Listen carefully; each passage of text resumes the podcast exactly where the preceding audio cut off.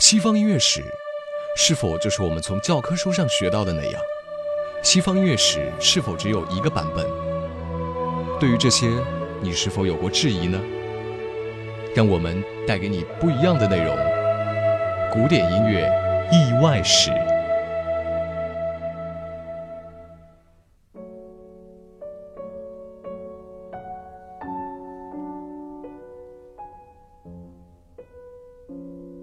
古典音乐意外史，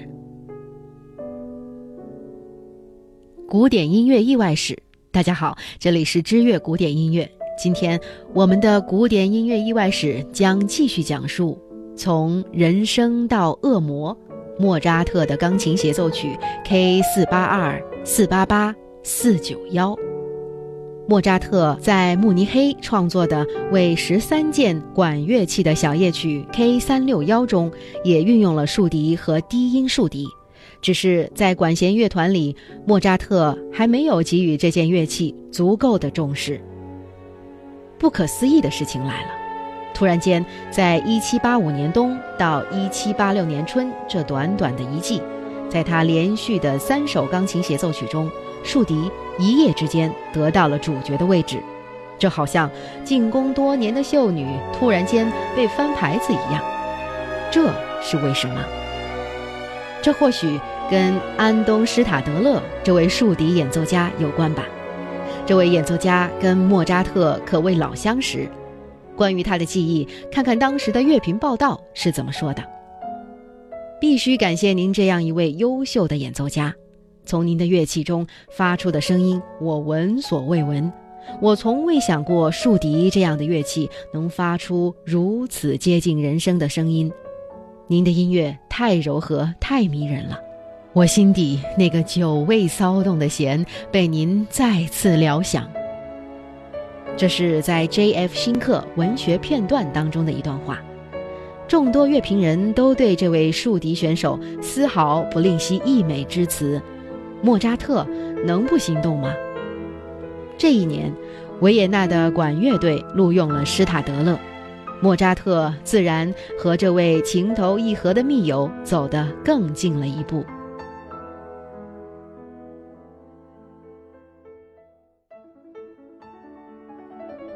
莫扎特的家庭音乐会有多么的嗨，只有为数不多的几个自己人知道。据说。他们会把当时非常下流的歌词编成轮唱、重唱来戏谑。参加这种轰趴的人当中，就有施塔德勒。所谓的真友谊，就是一起抢过枪，一起洗过汤。莫扎特为施塔德勒的竖笛专门创作乐曲，应该是从为钢琴和管乐器的五重奏 K 四五二开始的。这部作品于1784年4月1日在维也纳的布鲁克剧院首演，获得巨大成功。在给父亲的喜报中，莫扎特这么说：“这是我有史以来写出的最好作品。他用了双簧管、竖笛、法国号、巴松和钢琴演奏的五重奏，您一定要听听，演奏棒极了。”莫扎特嘴里最好的作品，也的确如他讲的那样。充满神秘之美。之前莫扎特的作品里，你是看不到阴影的。可以说，这次通过施塔德勒的竖笛，展现了莫扎特的另一个音色世界。莫扎特说的“演奏出色极了”，不是指自己的钢琴演奏，而是指在施塔德勒竖笛的柔和音乐之下，五个声部完全融合的演奏。有了如此美妙的经历，随即发表的三首钢琴协奏曲自然要复制这样的创意，把施塔德勒放在管乐中心，写出管弦乐伴奏的钢琴协奏曲。由此可谓美人三部曲的钢琴协奏曲就这样围绕着有人生般美丽的施塔德勒竖笛而创作出来，即降 E 大调钢琴协奏曲 K 四八二。创作于一七八五年十二月，A 大调钢琴协奏曲 K 四八八，创作于一七八六年三月；C 小调钢琴协奏曲 K 四九幺，创作于一七八六年三月。你或许会问，莫扎特一年之前创作的两部作品，D 小调 K 四六六、C 大调 K 四六七，难道就不优秀了吗？不能这样说，因为那是完全不同的两种听觉感受。拿 D 小调 K 四六六来说，那是莫扎特音乐中第一次出现了恶魔般超自然的阴暗感觉，是那种话到嘴边欲诉而不得的无言表达。这与以上的三部作品的情感表达完全不同。这三部作品蕴含的那种音乐美是如此的奢华。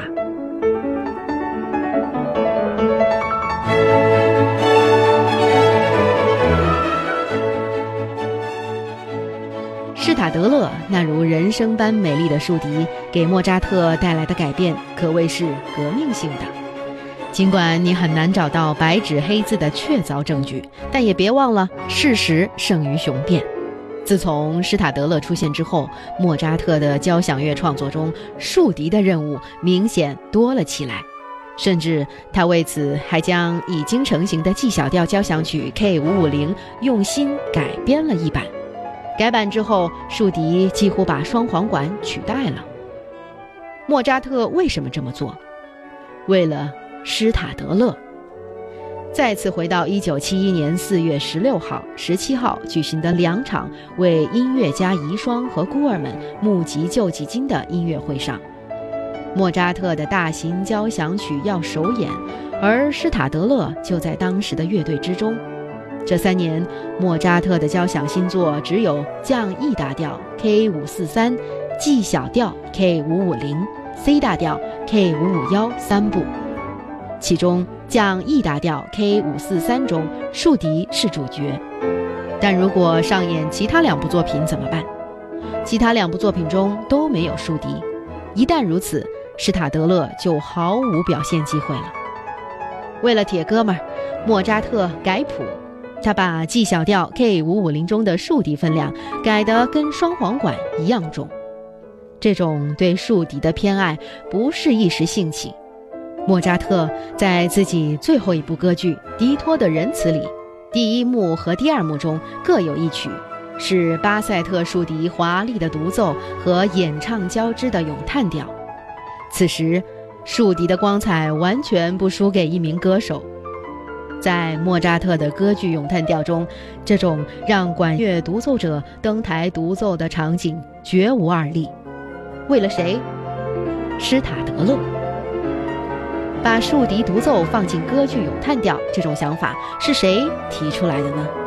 或许只有施塔德勒有这样的面子，能说动莫扎特这样做。更或者，莫扎特为了报答，自愿这样创作。然后硬生生把施塔德勒推到了歌剧舞台上，毕竟那时候歌剧是艺术的最高形式，这份荣誉是最高的褒奖吧。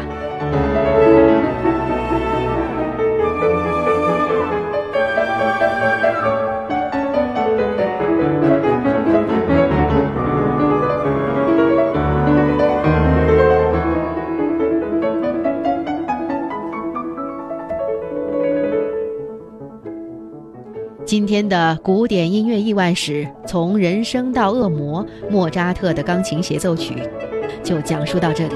感谢您的收听，我们下期再见。